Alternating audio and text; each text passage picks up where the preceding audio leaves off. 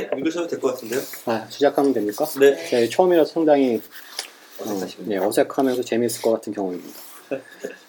저는 사실 공학도였습니다. 수능 점수 나온 거 맞춰서 내가 갈 수 있는 학과를 골라 지원해서 대학에 입학했고, 사실 화학 공부는 어렵고 따분하고 재미없는 전공이었습니다. 좌우당간 2011년 대학을 졸업하고 디자인이 너무 하고 싶어 무작정 디자인 공부를 시작했습니다. 여러 가지 툴을 접하다 에펙에 끌려 영상 디자인을 시작했고 2년 정도 되는 시간 동안 개인 작업을 해오며 이제 사회로 첫 진출을 하려고 하고 있습니다. 지난 2년 동안 취직을 위해 준비한 포트폴리오를 보면서 마음에 드는 작업물도 있고 아쉬운 작업물도 있는데 주위의 제 포폴의 평가를 들어보면 하나같이 공통되게 들어가는 말이 있습니다. 바로 스타일이 편향되었다 라는 말인데요. 나만의 스타일이 너무 강해서 오히려 독이 될 수 있다는 말을 많이 듣는데, 사실 저도 최근 디자인 말하기를 들으며 제 작업물을 보며 많은 생각을 하게 되는 것도 사실이었습니다. 그래서 앞으로의 작업은 담백하고 더 할 나위 없구나 라는 말을 들을 수 있는 작업을 하기 위해 노력 중인데, 색이 강하고 한쪽으로 편향되어 있다는 말을 들으니 어디서부터 어떻게 포트폴리오를 정리해야 할지 모르겠습니다. 자신이 좋아하는 디자인을 가진 것은 좋은데 취업을 위해서는 자신이 좋아하는 디자인보다는 여러 디자인을 할 수 있다는 걸 보여줘야 한다는 생각에 오히려 작업물 몇 개는 걷어낸 것들도 있고요. 이게 영상 디자인의 영역에서만이 문제인지도 궁금하고요. 고민은 곰곰이 생각해보면 다 해결되는 것이지만 디자인 말하기와 함께 이야기해보고 싶어 고민을 보냅니다. 함께 저의 포트폴리오 홈페이지도 보낼게요. 읽을까요? http://oceangrapher.cafe24.com입니다. 유치원을 하시는 분은 다른데? 저도 완전 중심이에요. 약간 구연동화 같은데? 대화체는 대화로 하셨어요. 의도하신 건가요?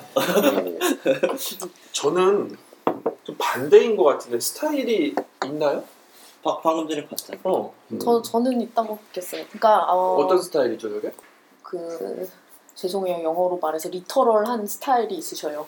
그러니까 음악도 되게 곧대로 쓰시고 텍스트랑 그 내용도 되게 곧대로 나가는 아직 자기 스타일이 아직은 없으신데요. 무슨 말씀인지 알겠어요. 그러니까 자기만의 이렇게 녹여낸 스타일은 아직 없고 지금 만들어 나가고 있는 되게 직접적인 스타일이 공통적으로 있기는 하신 것 같아요. 작업 습관 같은 걸 이해하면 되나요? 보여지는 것도 약간 좀 있는 것 같아요. 네, 본인의 그게 지금은 현재의 미적 감각이신 것 같아요. 저는 약간 이게 제 방법론 중에 하나인데, 말씀하셨다시피 지금 만들어가는 과정 중에 있다는 느낌이 드는데 그 기술적인 문제는 저는 전혀 못 느끼겠고요. 저는 절대 못할 것 같아요. 기술적으로 되게 화려한데 오히려 스타일을 좀 더 밀어붙이면 어떨까. 근데 그게 밑도 끝도 없이 나만의 유일한 독창적인 스타일이 아니라 일단 처음에 좀 다른 스타일을 약간씩 차용하면서 스타일 좀 믹스해보기도 하고, 어떤 스타일이 정형화된 어떤 스타일이 있으면 그거를 아주 위시해서 그걸로 확실히 한번 밀어붙여본다든지 이런 것도 좀 필요할 것 같고, 여기에 취업을 위해서 자신이 좋아하는 디자인보다 여러 디자인 할 수 있다는 걸 능력을 보여줘야 한다는 건 저는 반대입니다. 저도 반대입니다. 예, 저도 반대. 그렇게 보는 사람은 아마 저는 모르겠어요. 아주 송구라된. 그러니까 아마 이렇게 충고한 사람은 취업 못했을 거예요.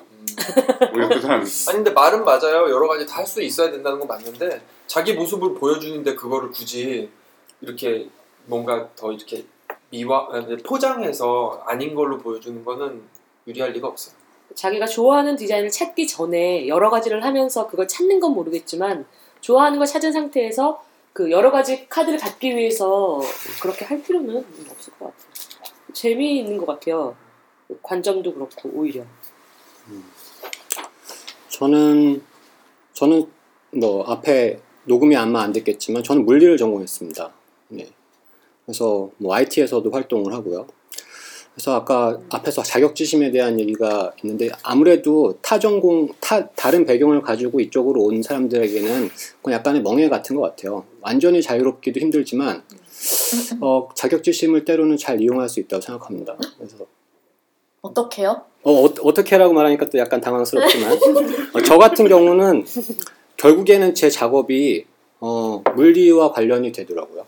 그러니까 예전의 것이 사라지지 않고 한번 이렇게 거치고 나면은 그게 내 스타일이 되는 경우들이 있다고 생각하는데, 내가 진짜 프로다 그랬을 때 내가 중요하냐, 클라이언트가 중요하냐, 제품이 중요하냐. 뭐가 제일 중요할까? 생각했을 때 뭐가 제일 중요할까요? 그게 약간 그거를 뭐가 중요하다고 얘기하는 거에 따라서 그 사람의 성향이 다른 것 같아요. 김병희 씨 돈이라는 돈은 이제 클라이언트와 관련이 있을 수 있겠죠. 클라이언트네. 뭐 다를 수도 있겠지만, 근데 내가 중요한 사람들은 보통 작가적인 마인드로 이제 보면 디자이너와 예술을 놓고 했을 때 내가 디자이너냐 예술가냐 뭐 그런 얘기 어디서 많이 하는 것 같아요. 최근에 IT의 화두에서는 유저와, 그러니까 최종 마지막에 클라이언트, 엔드 유저와 제품이 제일 중요하다라는 이야기를 많이 하는 것 같아요. 그런데 제품이 정말 중요하면 그걸 그렇게 중요하다고 생각하는 사람은 내 스타일을 거기 융화시키거나 아니면은 뭐 거기서 나를 완전히 빼면은 정말 남의 작업이 될 것 같다고 하면 문제가 되겠지만, 살아있는 상태에서 그거를 이제 보존을 하는 방법에 대해서 고민할 필요가 있다고 생각하는데요. 글쎄요. 제품도 사람이 만드는 거라서 전 그 사람들이 그대로 보이던데요. 네. 저 그렇죠. 좀 깨는 예로는 제가 옛날에 마이크로소프트에 다녔는데 오피스 부서에 있었어요. 옛날에 오피스 보면 툴바 있잖아요. 예. 그 툴바가 무한히 늘어난답니다, 여러분. 그게 왜 그러냐면요. 그 회사 성과 시스템 때문에 그렇거든요.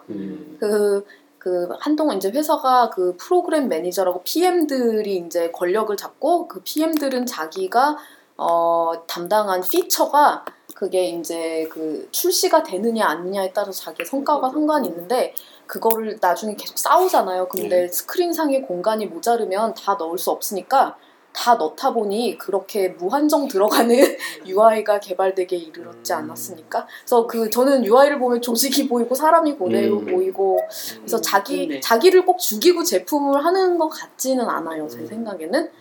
그런데 저는 근데 승준 선생님 말씀에 동의하는 부분은 그 IT, 제가 그 마인드셋인데요, 지금.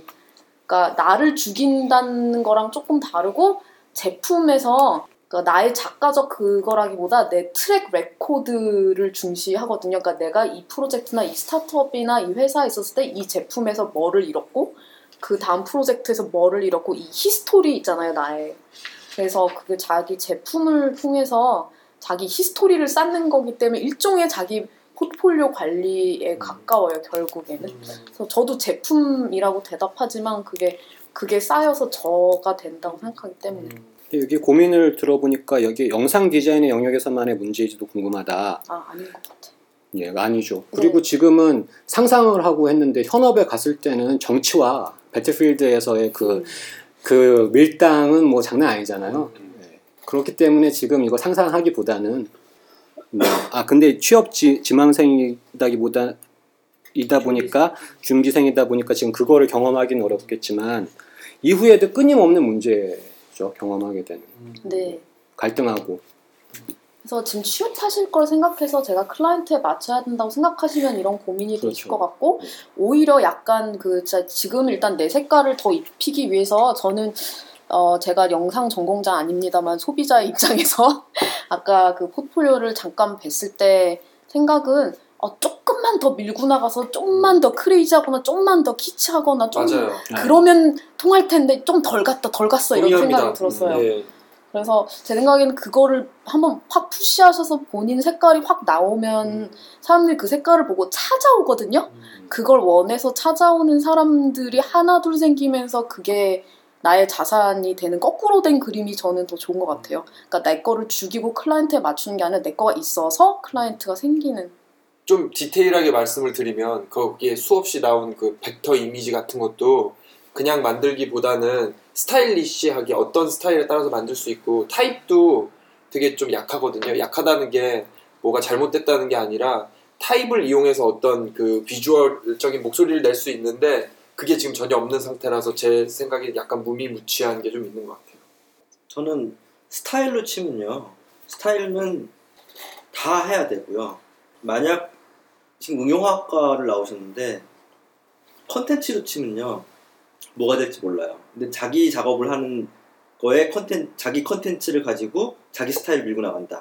이러면 지금 선생님들 말씀하신 대로 완전히 밀고 나가시는 게 훨씬 좋을 것 같아요. 근데 지금 자기 컨텐츠가 화학이니까, 지금 아직 취업을 하기 전인데 자기를 알리는 거라면은 차이 콘텐츠를 최대한 활용하는 게 전 제일 좋을 것 같고요. 아, 화학에 관련된 내용으로? 화학에 관련된 내용. 지금 약간 아까 본 걸 보면 화학을 약간 좀 하려고 했는데 약간 어떻게 어느 정도 선까지 가야 되는지 모르겠는데 저는 그냥 바로바로 그냥 자기 컨텐츠를 밀어붙였으면 좋겠고 그 다음에 스타일은 지금 말씀하신 것처럼 그냥 자기 스타일을 계속 쭉 밀고 나서 끝까지 가서 끝을 찍고 나오는 게 제일 좋은 것 같은 것 같아요. 그런데 그 다음에 내가 내 스타일이 너무 짜증나 이러면 그때 내 스타일을 버리는 게 좋은 것 같고요. 근데 취업을 해서는 근데 완전히 상황이 달라지잖아요. 이거는 자기 스타일대로 밀고 갈 수 있는 건 아니니까. 근데 우선 자기 스타일이 하나 있으면은 많이 변환이 가능해지잖아요.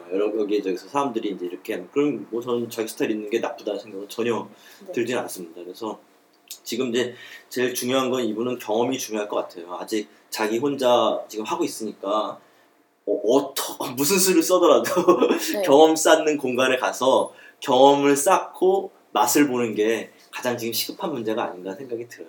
그리고 뭐 나머지 문제들은 전 충분히 지금 한 정도 작업 정도면은 계속 밀고 나갈 수 있을 것 같은데.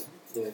6개월 같은 코멘트를 하나 또 드리자면 공학을 베이스로 했다라는 거가 나중에 이런 도구를 FX이라는 도구가 나와서 말씀드린 건데 도구가 나왔을 때는 되게 다음 단계를 갈 때 도움이 되는 경우들이 있습니다. 왜냐하면 애프터 이펙트에도 자바스크립트라고 프로그래밍적으로 제어할 수 있는 영역이 있거든요. 그런데 디자인 계통의 베이스를 가진 사람들은 그거를 좀 어려워하는 편이에요.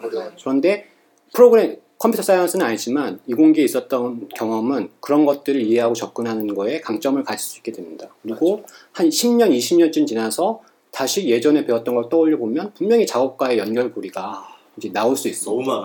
예. 진짜? 저 지금 강도학이랑 관계가 있나? 아니 그런 게 아니라 제가 지금 디자인을 어떤 모형으로 디자인을 설명하고 있는데 얼마 전에 공책을 정리하다가 제 옛날 필기한 걸 봤어요. 다 모형이에요. 그러니까 제가 옛날에 공부하던 방식이 다 구조 모형하는 거 공부를 했던 거예요. 그러니까 저는 어떤 콘텐츠를 이해하려면은 모형으로 그려봐야지 이게 그림이 이해가 됐던 사람인데 그러니까 자꾸 그런 버릇이 들어갔던 거예요. 저도 모르게. 그러니까 도표 같은 모델처럼 그리는 거 말씀하시는 거죠? 그렇죠. 네. 다이어그램식으로. 그래가지고 그러다 보니까 제가 디자인을 모형으로 자꾸 해석하려고 하는 경향성을 갖게 된 거죠. 디자인 하시는 디자인이 조형에 대한 거라면 화학은 분자 수준을 다루는데 신의 조형이라는 겁니다. 오. 힙스. 이제 뭐 넘어가도록 하겠습니다.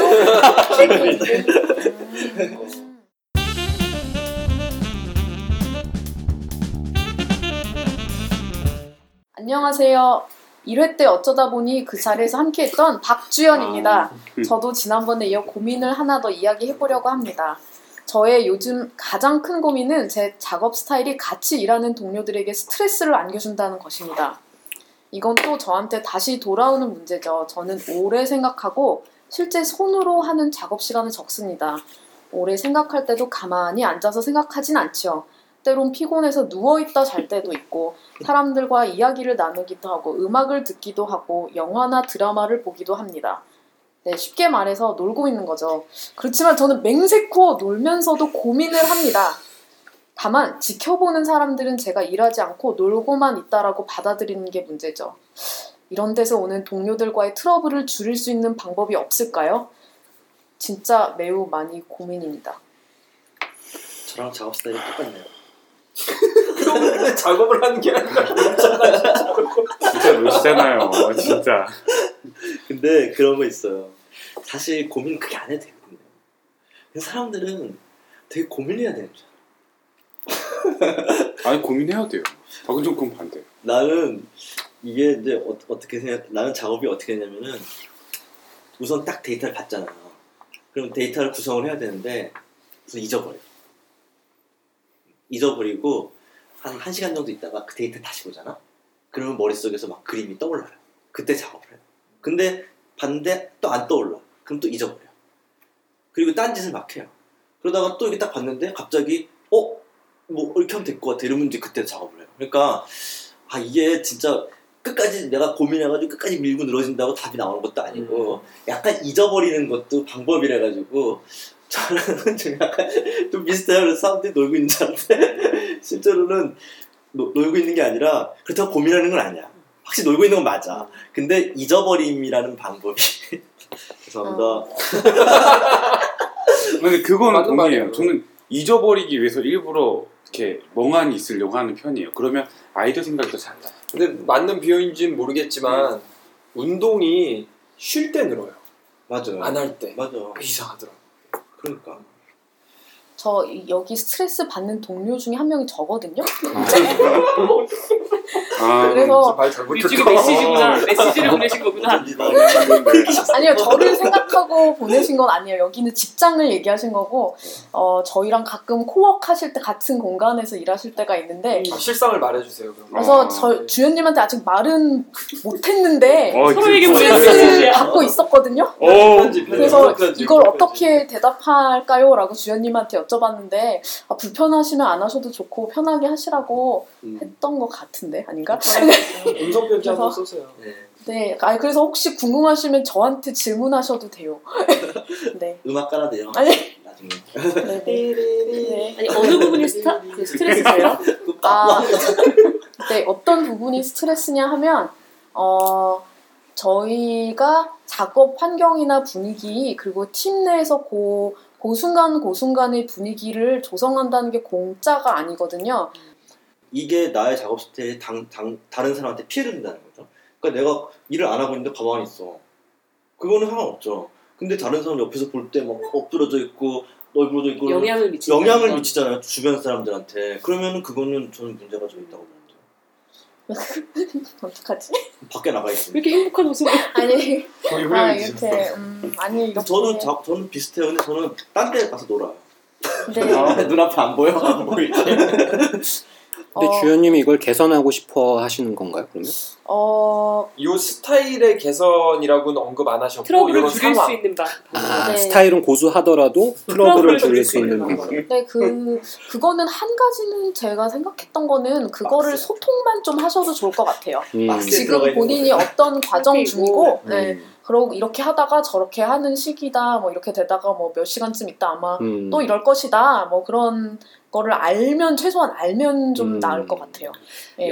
아마 근데 그거는 그러니까 단시간적인 해결책이지 아마 근본적으로는 아마 이분은 또 다른 곳에 가서도 그럴 수 있는데 네. 역으로 그러니까 본인이 다른 사람의 작업 스타일 때문에 스트레스를 받아본 경험이 있는지를 한번 물어보고는 싶어요. 네. 역으로 이분에게 그러니까 남이 자기한테 받은 거 말고 자기가 왜 남의 방식으로 아마 없나요? 없을까요? 있지. 있을 수도 있잖아요. 모르겠어요. 뭐 누군가는 막 오바해서 되게 열심히 하는 사람이 막 눈치를 준다든지 이럴 수도 있겠지. 너 왜 안 하니? 막 이러면서 나는 하는데 막 이러면서. 근데 이렇게 뭐 너무 조용하고 각자만 노는 스타일에 대해서 불편하시다는 얘기를 하시는 적도 있었어요. 그러니까 그런 거에 대해서 그런 거에 대해서 관찰도 많이 하시는 것 같아요. 그러면 약간 이제 자기만의 스타일이 다른 사람이랑 사이클이 좀 안 맞는다 그러면. 약간 격리된 상태에서 협업을 하는 것도 한 방법이지 않나요? 박스 안에 들어가서 최대한 격리했다가 이제 정말 최소한의 협업이 필요할 때 나오실 것 같아. 네, 그런 식으로 하면 나는 큰 문제는 없지 않나 싶은데. 혹시 다른 분들 계실 때 같이 입고 싶어 하시는 그럴 수도 있죠. 효과 있지 않을까요? 근데 저는 디자인 결과물이기 때문에. 결과만 잘 나오면 근데 그러니까 이제 여기에 되게 결정적인 한마디가 있는 것 같아요. 지켜보는 사람들은 제가 일하지 않고 놀고만 있다고 받아들이는 게 문제다. 그러니까 약간의 신뢰라고 해야 되나? 그 부분의 연결점도 좀 있는 것 같거든요. 그러니까 나중에 좀 쌓이면은 아 저렇게 해도 결국엔 해내라고 그러니까 생각하는 게 생기지 않아요. 결과와의 그런 그 치가 있긴 있어야 될 것 같아요. 그러면 다시 제가 결과의 문제만은 아니라는 거죠. 네, 그러니까 그걸 봤을 때 일단 걱정이 된 건 맞아요. 제 입장에서 제가 일을 의뢰한 입장에서 일이 나올까가 일단 소통이 안 되고 있으므로 불안하고 근데 일이 나온 다음에 이제 그 결과의 퀄리티에 대해서 얘기하는 건 별개인데요. 그게 이제 그동안 불안하게 만드시는 게 하나가 있고 그리고 두 번째는 그게 일방적인 게 불편하죠. 좀 다른 방식으로 많이 엿보이는 고민인 것 같아. 그러니까 우리 조직에서 아니면 어디에서 왜 똑같지는 않지만 비슷한 씬들이 좀 있는 것 같아. 당연히 있지. 어디마다 다 그런 정도의 차이는 있지만. 그리고 거기에서 위기가 생겼을 때 예를 들어 윗사람이 아랫사람이 이러면 윗사람이 지적해서 바꿀 수 있지만. 저버리지. 이거는 진짜 개인적인 문제네. 근데 저는 약간 조금 그러니까 맹세코 놀면서도 고민을 합니다. 다만 지켜보는 사람들은 놀고만 있다라고 받아들이는 게 문제라고 하셨는데요. 그 디자이너들이 쓰는 여러 가지 방법론 있잖아요. 하다못해 뭐 포스팅문 붙여놓고 쇼하는 거, 스케치 붙여놓고 뭐 그러고 있는 거. 그게 물론 본인의 크리에이티브한 과정을 위해서 생긴 것도 있지만 그게 외적인 커뮤니케이션을 위한 용도가 분명히 있다고 생각하고. 뺑기 쓰는 것 같은. 그 외적인 아니 저 그렇게 부정적인 뜻은 아닌데 오늘 이것이 그런 뜻이 아닌 것 같아요. 필요하단 말씀이신 거죠. 그러니까 저는 그런 스타일과 방법론이 일부러 그냥 생긴 게 아니라고 생각하거든요. 아니 저는 약간 말씀드렸지만 내가 개인적으로 어떤 스타일의 작업을 하는 건요 개인의 문제예요. 네. 근데 상대방이 그거에 대해서 이제 클라이언트나 같이 하는 사람이 불편함을 느낀다. 그러면은 개인의 문제를 접어주는 게 저는 도리라고 생각하거든요. 그래서 내가 뭐 그냥 뭐 옆에 있는 사람이 좀 그런 걸 느끼는 것 같으면 그냥 한두 마디 건네주는데 나는 그냥 잊어버리고 있는 거예요. 그럼 그래도 그럼 그 사람한테는 안심을 줄 거 아니에요. 최소한. 그런 태도 정도는 전 변화가 필요하다고 생각해요. 그리고 내가 그냥 저 사람한테 맞춘다, 접는다 이렇게 극단적으로 생각하면 뭔가 치밀어 오르는 게 있으니까 그냥 화관점을 찾으면 될 것 같아요. 아, 그게 치밀어 오르나? 난 별로 안 치밀어 오르나? 그럴 수도 있을 것 같아요. 나도 안 치밀어 오르나? 네, 알겠습니다. 우리 A급이라서 그런가? 아니, 그러니까 아니, 그건 뭔가 아니, 미봉책이라는 거지. 그러니까 그냥 그렇게 맞춰주고 끝나는 건 미봉책이니까 그 연결고리를 좀 찾으면 될 것 같고 또 주현 씨가 그때 이렇게 타인에 대한 관심이나 관찰을 좋아한다고 말씀하셨기 때문에 자기로 인해 그 파급되는 아마 영향력에 대해서도 되게 민감하게 반응하고 계실 거는 같아요. 그러니까 또 다른 문제가 이 바닥이 작아, 이 바닥이 제 바닥인지는 아니겠지 모르겠으나 이 바닥이 작아요. 네. 소문이 나요. 그 다음에 누구랑 이제 다음 팀 짤 때 아는 사람 통해서 하나 둘 건너서 연락이 와요. 그 사람 어때요? 그렇죠. 예, 그러면은 이제 솔직하게 얘기할 때가 있는데 솔직하게 얘기해야 돼. 사람들이 나에 대해서 뭐라고 할까? 형 나에 대해서 뭐라고? 다른 사람. 또 비싼 게 많네. 브랜딩 되게 잘 돼 있네. 브랜딩이 되게 잘 돼 있으시네요. 확실하게.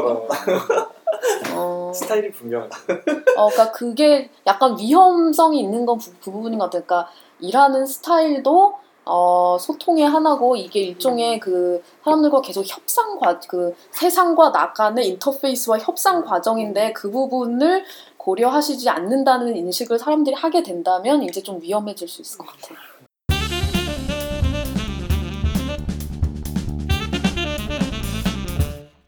네, 그럼 다음 고민으로 넘어가죠. 익명의 20대 초반 디자인과 학생이 보내주신 고민입니다. 디자인과 학생인데 관심 있는 디자인 분야가 확실하지 않아요. 끝? 네, 이게 고민입니다. 와. 뭐 계속 해봐야죠. 저는 좋은 징조라고 생각해요. 그리고 모르겠어요. 이제 그 학생들이 어떤 순간에 하나에 막 확 잡혀가지고 다른 과제를 다 무시하면서 막 그걸 하는 시기가 한번 오거든요.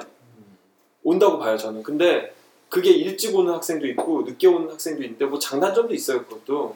근데 늦게 오는 학생의 경우 같은 경우는 졸업할 때까지 난 내가 뭐를 좋아하는지 모르겠어. 졸업한 학생들 많이 있는데 저는 뭐 그거를 걱정하는 편은 아니에요. 이것저것 다 해보면. 저는 요거에 대해서 얘기하면 오히려 관심 분야 너무 일찍 오면 저 같은 경우는 이제 타이포그래피라는 분야 너무 일찍 선택을 했고 지금 이제 10년이 넘었거든요. 어린 나이임에도 불구하고 거기 열심히 공부한 지. 어리진 않아. 예, 그렇죠. 근데 어린 척한다. 슬슬 좀 질리더라고요. 아, 좀 다른 거 공부해보고 싶다는 생각이 드는 거 보면 오히려 좀 천천히 찾아보시는 것도 그렇지 않으실 것 같아요. 저는 디자인 전공이 아니니까 사실 잘은 모르겠는데 여기서 그 디자인 분야라고 디자이너들이 생각하는 영역이 굉장히 분절되어 있는 것 같아요. 뭐 예를 들어 제품, 뭐 시각, 뭐 언어로 규정해서 나눠져 있죠. 이미 머릿속에 그 파티션이 있고 가령 저 같은 경우 만약에 국어 공문이면 우리도 물론 뭐 시, 소설, 뭐 희곡, 뭐 이론 이런 게 있지만 그 장르로 생각하진 않아요. 그러니까 그냥 순수 창작을 할 것이냐 아니면 뭐 르포처럼 이렇게 리포팅 같은 기자 그런 걸 할 것이냐 뭐 이런 식의 그 프레임이 조금 다른 식의 전개도 있는데 디자인 쪽은 약간 딱 그렇게 정해져 있는 부분들이 지금 학생들한테는 있지 않나 있죠. 툴이랑 묶여서 그럴지도 모르겠어요. 뭐 시 쓸 때 한글로 쓰고 휴곡 쓸 때 워드로 쓰고 이러면 모르겠는데 그렇지 않아요. 어쩌면 툴이 또 그거에 영향을 주는 걸 수도 있어요. 근데 저는 그래서 예전에 산업 디자인 학과로 묶여 있을 때가 오히려 지금 입장에서 봤을 땐 맞아요. 더 나은 모델이 아닌가라고 생각을 해요. 물론 분리된 데는 그만한 이유가 있지만 지금 상황으로 벌써 다시 합쳐서 산업 디자인으로 해서 제품, 시각 이걸 구분하지 말고 하는 것도 괜찮겠다 싶어요. 이건 조금 다른 얘기인데 저희가 그 취향에 대한 단행본을 쓰면서 우리가 분야별 디자이너들을 인터뷰하자라고 했는데 책 광고하는 거 분야가 너무 이렇게 뭘로 나뉘어야 될지를 모르겠는 그런 거 있잖아요. 그러니까 산업으로 분류해서 제품과 뭐 예를 들어 뭐 패션과 뭐를 같이 묶을 수 있나? 아니면 자동차는 또 별땐가? 아니면 규모로 따져야 되나? 이게 너무너무 어려워서 정치경제 사회가 너무 어려웠어요. 그 결론이 결국 나지 않고 그냥 그 사람이 가지고 있는 특징을 그냥 앞으로 내는 걸로 정리를 했는데 그게 생각보다 되게 어렵더라고요. 정치경제 사회 분야 과학이라니까. 디자인이? 아니 저는 여기 김도민 표정이 이 무슨 개소리 하는 표정인데 완전히 해석하지 마. 디자인과 학생인데 관심 있는 디자인 분야가 확실하지 않아요라는 거는 확실하지 않다는 건 있긴 있었던 때가 있었다는 거잖아요. 그렇죠? 그러니까 관심이라는 거가 그 저는 에너지가 있다고 생각하는데 그 에너지가 얼만큼 인텐시티가 강한가 그리고 얼만큼 지속할 수 있는가 이게 이슈가 있다고 생각하거든요. 그렇기 때문에 측정하는 것부터 시작해봐도 나쁘지 않겠다. 내가 요거를 좀 관심 있었는데 얼마나 이거를 내가 관심 있게 했었나를 스스로 이제 좀 자기 체크를 좀 해보는 거죠. 그러면 데이터가 좀 확보돼. 물론 이런 거를 하는 디자인은 그렇게 많지 않다고 생각합니다. 근데 해보면 도움을 얻지 않을까 하는 생각이 들었습니다. 네. 관심 있는 거랑 별도로 잘하는 거 하나 만드시는 건 중요할 것 같아요. 근데 그러니까 일단 특히 졸업하시기 전에 한 가지는 잘하는 거를 가지고 나오셨으면 좋겠고 그리고 잘하는 걸 좋아하게 되는 경우도 많거든요. 그래서 뭔가 하나를 잘 해보시는 것도 되게 좋은 경험인 것 같아요. 저는 좀 다른 측면에서 얘기를 좀 하자면은 방금 정치, 경제, 사회, 과학 얘기했는데 관심 있는 디자인 분야만 안 찾아도 될 것 같아요. 디자인은 어차피 내가 생각하는 관심 있는 거를 표현하는 수단이니까 좀 관심 있는 거를 좀 확장시켜가지고 좀 뭐 정치에 관심이 있으면 정치, 뭐 사회, 뭐 과학 이런 쪽에 좀 좋은 책들을 좀 읽고 아니면 그런 거에 관심 있는 거 쫓아내다가 아 이거 내가 이런 식으로 포스터로 표현해보고 싶은데 아니 모션 그래픽으로 표현해보고 싶을 때 그때 네. 다시 디자인을 수단으로 삼아가지고 뭐 타이포그래피로 표현하고 싶은데 이러면은 이제 그때 하다 보면 정경 선생님이 얘기한 것처럼 잘하는 것도 생기고 관심 있는 것도 생기고 근데 꼭 뭐 어떤 디자인 분야에서의 뭐 이렇게 딱 정해놓고 가면은 지금 찾기가 어려우니까 지금 이렇게 생각의 폭이 좁으니까 못 찾는 거일 수도 있으니까 생각을 확장시켜도 저는 좋을 것 같아요. 네. 저 이번 학기 학생들한테 목표를 한 학기에 목표를 설정해봐라 했는데 이런 얘기를 한 친구가 상당히 많이 있었어요. 이번 학기에 내가 잘하는 거 하나 정도는 찾고 싶다. 내 관심이 뭔지를 알고 싶다. 제 모형을 한번 딱 보여주세요. 뭐 알겠습니다. 썩. 제가 왜 그러냐면요. 벌써 흡수되셨어. 저는 디자인이 과연 이 사회에서 어떤 분야에 있느냐가 저는 관건이에요. 그러면 이 사회를 어떤 식으로 분절할 수 있을까가 되게 고민이었어요. 그리고 이제 봤더니 결국 정치, 경제, 사회, 과학으로 팍팍 나눠지더라고요. 그럼 뭐 정치, 경제, 사회, 과학이라는 분야 안에 모든 분야가 예술, 언어, 문화, 종교가 그 분야 안에 다 들어가 있는 거죠. 근데 우리는 그게 다 따로 별개의 분야라고 생각하는데 정치 안에 다 들어가 있어요. 종교, 언어, 문화 이거 다 들어가 있고 사회 안에 다 들어있는데 이 네 가지 분야는 나눠져 있더라고요. 그리고 그 사이에 또 분야들이 막 있고 그렇게 해서 분야를 이렇게 하나의 프레임으로 놓고 보잖아요. 그러면 굉장히 쉽게 내가 분야를 선택할 수가 있어요. 디자인 이론이 아니라 디자인 프랙티스도 그 안에 들어가요? 디자인 프랙티스라는 게 뭐지? 실무. 예. 그러니까 이를테면 그러니까 옛날에 벽화 그리고 극장 간판 그리고 조각상 만들고 이런 것도 다 들어가나요? 그 안에? 아니요. 그거는 이제 좀 다른 측면이 되는 건데. 네. 그거는 이제 일종의 어떤 방법, 매체 방법인 거고요. 네. 그거는 이제 지금 말씀하신 관심 있는 친구들이 뭐 없다. 그러면, 그럼 너 뭐에 관심 가져봐라. 이렇게 딱 막연히 얘기하기 힘들잖아요. 그럼 내가 이런 지도를 딱, 분야 지도를 딱 보여줄 테니까 여기서 네가 관심 있는 거 한번 찍어봐. 이렇게 할 수가 있잖아요. 그러니까 훨씬 수월하게 분야를 추천해주지 않을까. 저는 의심하고 있는 거가 이게 지금 디자인이라는 말로 애둘렀지만 사실은 자기에 대해서 깊이 들여다보지 않았던 거나 아니면 약간의 성격이나 습관 같은 것들이 이런 식으로 표출이 되었을 가능성도 있지 않은가. 그래서 디자인의 맥락으로 지금 했지만 어떻게 보면 문제의 본질은 다른 데에 있을 수도 있다라는 그렇죠. 생각이 한번 들어봤습니다. 우리가 그 얘기를 들으니까 이게 좀 제가 연결이 되는데 이제 4학년 돼서 졸업작품 지도할 때 그런 식의 이제 조언을 해요. 처음에 개발할 때 이제 그래 네가 하고 싶은 게 뭐야 라고 딱 던져주면은 학생들은 주로 저는 책을 만들고 싶어요, 저는 영상을 하고 싶어요, 저는 만화를 그리고 이렇게 가져오거든요. 근데 그거는 이제 좀 이따 얘기하자, 네가 하고 싶은 얘기가 뭔데, 네가 전달하고 싶은 뭐 관점이 뭔데, 이거를 먼저 물어보는 거예요. 그럼 그렇게 해놓으면은 애들이 나중에 결국 자기가 원하는 매체를 만들게 되더라도 확장성이 있어요. 그러면은 책을 만들 때 거기에 관련된 그 앱도 만들고 뭐도 만들고 뭐도 만들어 할 수 있잖아.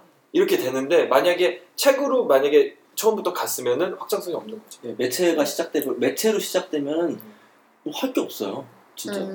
근데 만약에 얘기한 대로 아 저는요 뭐 왜 물에 대해서 알고 싶어요. 그래도 과학으로 가는 거고요. 저는요 공동체에 기여하고 싶어요. 이러면 이제 사회나 정치로 가는 거고요. 저는 돈을 벌고 싶어요. 이러면 이제 경제로 가는 거예요. 그러면 야 그래 그러면 너가 돈을 벌 수 있는 것들에 대한 것들을 좀 콘텐츠를 알아보자. 그래서 그렇게 알아간 다음에 이제 디자인을 해나가면 되는데 뭐 책을 만들고 싶어요. 진짜 막연하죠. 뭔 책을 하는 건데 그 안에 뭘 실을 거며 뭐 어떻게 할 건데.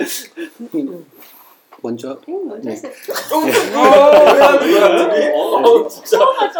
그 왜라는 말씀하셔서 떠오른 건데 그 약간 깨알 같은 정보일 수 있습니다. 깨알 되게 좋아하시는 거예요. 저 깨알 같은 거 좀 좋아해서. 유재석이랑 좀 느낌 비슷하신가요? 아, 그런 거예요. 어쨌든 도요타에서 5 Why라는 방법을 많이 씁니다. 이게 뭐냐면 5번을 꼬리에 물고 질문을 하고 답을 하는 프랙티스 같은 건데요. 내가 왜 디자인을 하고자 하는가, 뭐 아니면 그렇게 시작했어요. 그럼 어디에 답을 했어요. 그럼 자기의 나름의 이유가 있잖아요. 뭐 책을 만들고 싶었다면 책을 만들고 싶은 이유가 나오면 거기에 대해서 몇 가지 밑줄을 치면서 내가 책을 만들고 싶은 이유에 대해서 뭐 그게 왜 중요한데? 라고 스스로 질문을 또 해보는 거죠. 그래서 꼬리에 꼬리를 물고 깊이로 5번 질문을 하면 굉장히 깊은 데까지 들어갑니다. 의외로. 그러면 자기에 대해서 좀 알게 될 가능성이 있다고 생각합니다. 실제로 그 유태인이 하는 예시바라는 토론 문화가 있어요. 그런 공간이 있어요. 강당같이. 거기는 이렇게 5가지 물음을 주고받는 것처럼 한 가지 화두를 가지고 둘이 그걸 첨예하게 물고 늘어지는 거예요. 그래서 싸우는 것처럼 보이는데 밖에서 보면. 예시바요? 예시바. 그게 그렇게 한 3,000명의 한 공간에 모여있어요. 그래서 그걸 시작해요. 그 얘기를. 근데 우리나라 같은 경우는 아마 벌써 이랬을 거야. 지금 말투가 왜 그렇게 기분 나쁘게? 아마 이렇게 얘기하면서 그 다음 단계로 못 갔을 텐데 여기는 철저하게 그 얘기의 끝을 보는 걸로만 목적을 둬요. 근데 이게 되게 오래된 유태인 이거 디자인 말하기에 대해서 해봐요. 왜 하는 거지? 특집. 서로 그런 정서를 배제하고. 가능할까? 난 가능할 것 같아. 근데 아니 근데 맞아. 이건 좀 질문인데요. 제가 시나리오를 지금 공부를 하고 있는데 우와. 시나리오를 그 선생님이 얘기하기에 선생님이 계속 신호를 쓸 때 애들한테 사람들에게 영화에 대해서 무엇을 얘기하고 싶은지를 먼저 정하고 그 다음에 캐릭터를 정하고 사건을 정하고 이러는데 사람들이 다 얘기하고 싶은 걸 안 정해오고 캐릭터를 먼저 정해오거나 사건을 먼저 가져오는 거예요. 왜냐하면 자기가 그러니까 가장 중요한 먼저를 시작하지 않고 일종의 스타일이나 뭐를 차용해서 그걸로 그림을 그리고 싶어하는 습성이 요즘 사람들이 너무 많다는 거예요. 나도 아마 그럴 것 같아요. 그러니까 나도 그랬어요. 저도 캐릭터를 먼저 잡고 얘기를 선생님이 이런 선생님이시지. 그러니까 그래서 무슨 얘기를 할 건데 이 캐릭터가 이제 시작해요. 그러면은 이거는 그 하고 싶은 이야기가 없는 상태에서 캐릭터는 만들어질 수 없다는 거예요. 거기서 약간의 반감이 생겨서 질문을 하면 또 다시 캐릭터가 근간인 또 영화들도 있죠. 이렇게 이제 우회는 하지만 그 말이 이런 맥락이랑 좀 비슷할 수 있을 것 같아요. 그러니까 하고 싶은 말, 그런 말을 먼저 정한 상태에서 그 다음 수순을 밟아보는 게 훨씬 더 클리어할 수 있다는 거. 제 수업 방식에 대해서도 한번 얘기해도 될까요? 네. 저는 이제 자기 자랑이죠. 이상한 예시가 난 안 할 거야. 저는 아니, 안 빠질 거야. 내 수업 방식 얘기하는 게 좀 그렇긴 하지만 저는 이런 방식들을 늘 차용하고 있다고 생각을 하거든요. 그러니까 저는 타이포그래피 수업을 할 때 지극히 모더니즘적인 관점에서 수업을 해요. 그 애들은 그걸 모르죠. 수업을 하면서 예를 들어서 뭐 SM 신심명대 사용했을 때 10포인트 쓸 때는 행간 18포인트가 좋아 보인다 라고 얘기하고, 그다음에 질문 있는 사람이라고 얘기를 이제 던지죠. 학생들은 아니 분명하게 자기가 정답을 얘기하고서 질문을 던지지 라고 생각을 해요. 처음에는. 저는 다시 말을 합니다.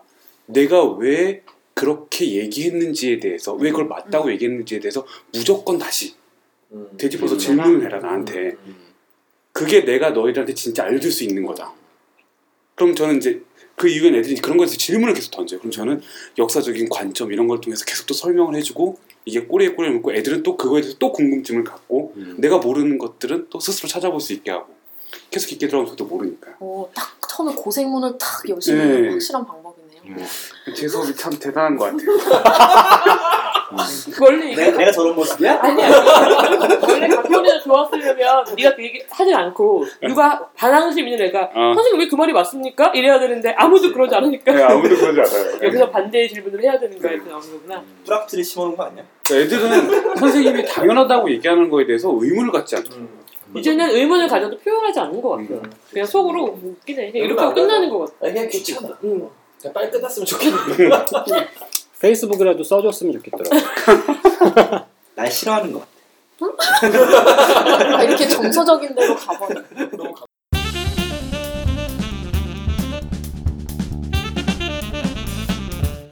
이건 어떤 분이 그 익명을 요구하셨고 60대이시고 신문기자이십니다. 신문사 내에는 디자이너가 있으나 현장에서 견본을 만들어 디자이너에게 보내는 과정에서 예비본을 근사치로 만들기 위해 비슷하게 만들고 싶은 거죠. 디자인에 자주 사용하는 글자 꼬를들을 받고 싶습니다. 어디에서 글꼬를 받을 수 있나요? 초보자인이 우선 무료로 받을 수 있는 곳을 알려주세요. 아 근데 진짜 좀 애매한데 질문이. 요거는 전 무슨 말인지 알겠어요. 어떤 말인지. 이제 예전에 대학내에 실명 보내야 되나? 대학내일을 한 적이 있었는데 거기서는 이제 디자이너가 작업하기 전에 이제 기획자가 글을 쓰고 거기에 맞는 이렇게 대충 왁구를 이렇게 잡아서 보내요. 대충 이렇게 왁구를. 근데 이제 그때 사용할 폰트를 얘기하시는 것 같아요. 문제가 없는. 그걸 맞는 것 같아요. 예. 근데 어디서 이게 무료 구할 수 있는 네이버에 가서 예. 나눔 글꼴이 받으세요. 예. 안 돼 신문 서체는 없는데. 그리고 가장 좋은 건 한국 출판협회에 가시면 출판협회에서 무료로 나눠주는 폰트가 있어요. 한국 출판협회 웹사이트. 네, 웹사이트에 들어가면 코펍이라고 이제 일반 폰트들은 PDF로 인베이딩 했을 때 사용하지 못하게 따로 계약을 하도록 되어 있는데 그 폰트는 이제 자유롭게 써도 돼요. 그런데 신문사마다 자기네가 쓰는 글꼴이 있는데 그거 그냥 디자이너한테 달라고 쓰면 안 돼요? 자기 신문사니까? 저는 이제 그 외국에서 받으려면 지금 말한 대로 한국 출판협회에 가서 받으시면 될 것 같고 그 혹시 그럼 로만 알파벳? 아니 그건 아닌 것 같고 만약에 메이저 신문사라면은 메이저 신문사들은 각 회사마다 자기의 글꼴이 있으니까 그 회사에 전화해서 디자이너한테 글꼴 이메일로 보내달라면 보내주고 그게 없이 그냥 근사치로 만들고 싶다면은 신문처럼 이렇게 편집하고 싶으신다면은 신문 명조를 사용해야 되는데 그 출판 거기 가면 신문 명조가 있나? 아마 그냥 쓸 수 있는 게 있을걸요? 신문 명조가 있으면은 있나? 그럼 확인해봐야 될 것 같아요. 신문 명조로 만드는 게 되게 좋은데 그냥 제가 신문사에 있는 디자이너로서 말씀드리면은 신문 명조를 쓰는 게 아니라 이 신문하고 비슷하게 자간 행간을 맞추는 게 진짜 중요해요. 그러니까 글자 꼴도 비슷해야 되지만 자간 행간이 더 중요해요. 근데 신문 명조 이렇게 하나 떼어 보잖아요. 그러면 명조처럼 비슷해요. 근데 약간 좀 빵빵해요. 신문 명조는 다른 글꼴에 비해서.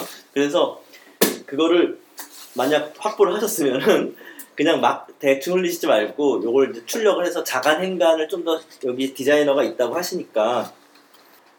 신문사 내에는 디자이너가 있는데 현장에서니까 이건 디자이너가 없는 상태에서 당신이 하셔야 되는 상황이네요. 그렇죠? 네. 그러면은 그냥 견본만 받으셔가지고 하시면 될 것 같아요. 전 디자이너가 있는 줄 알았는데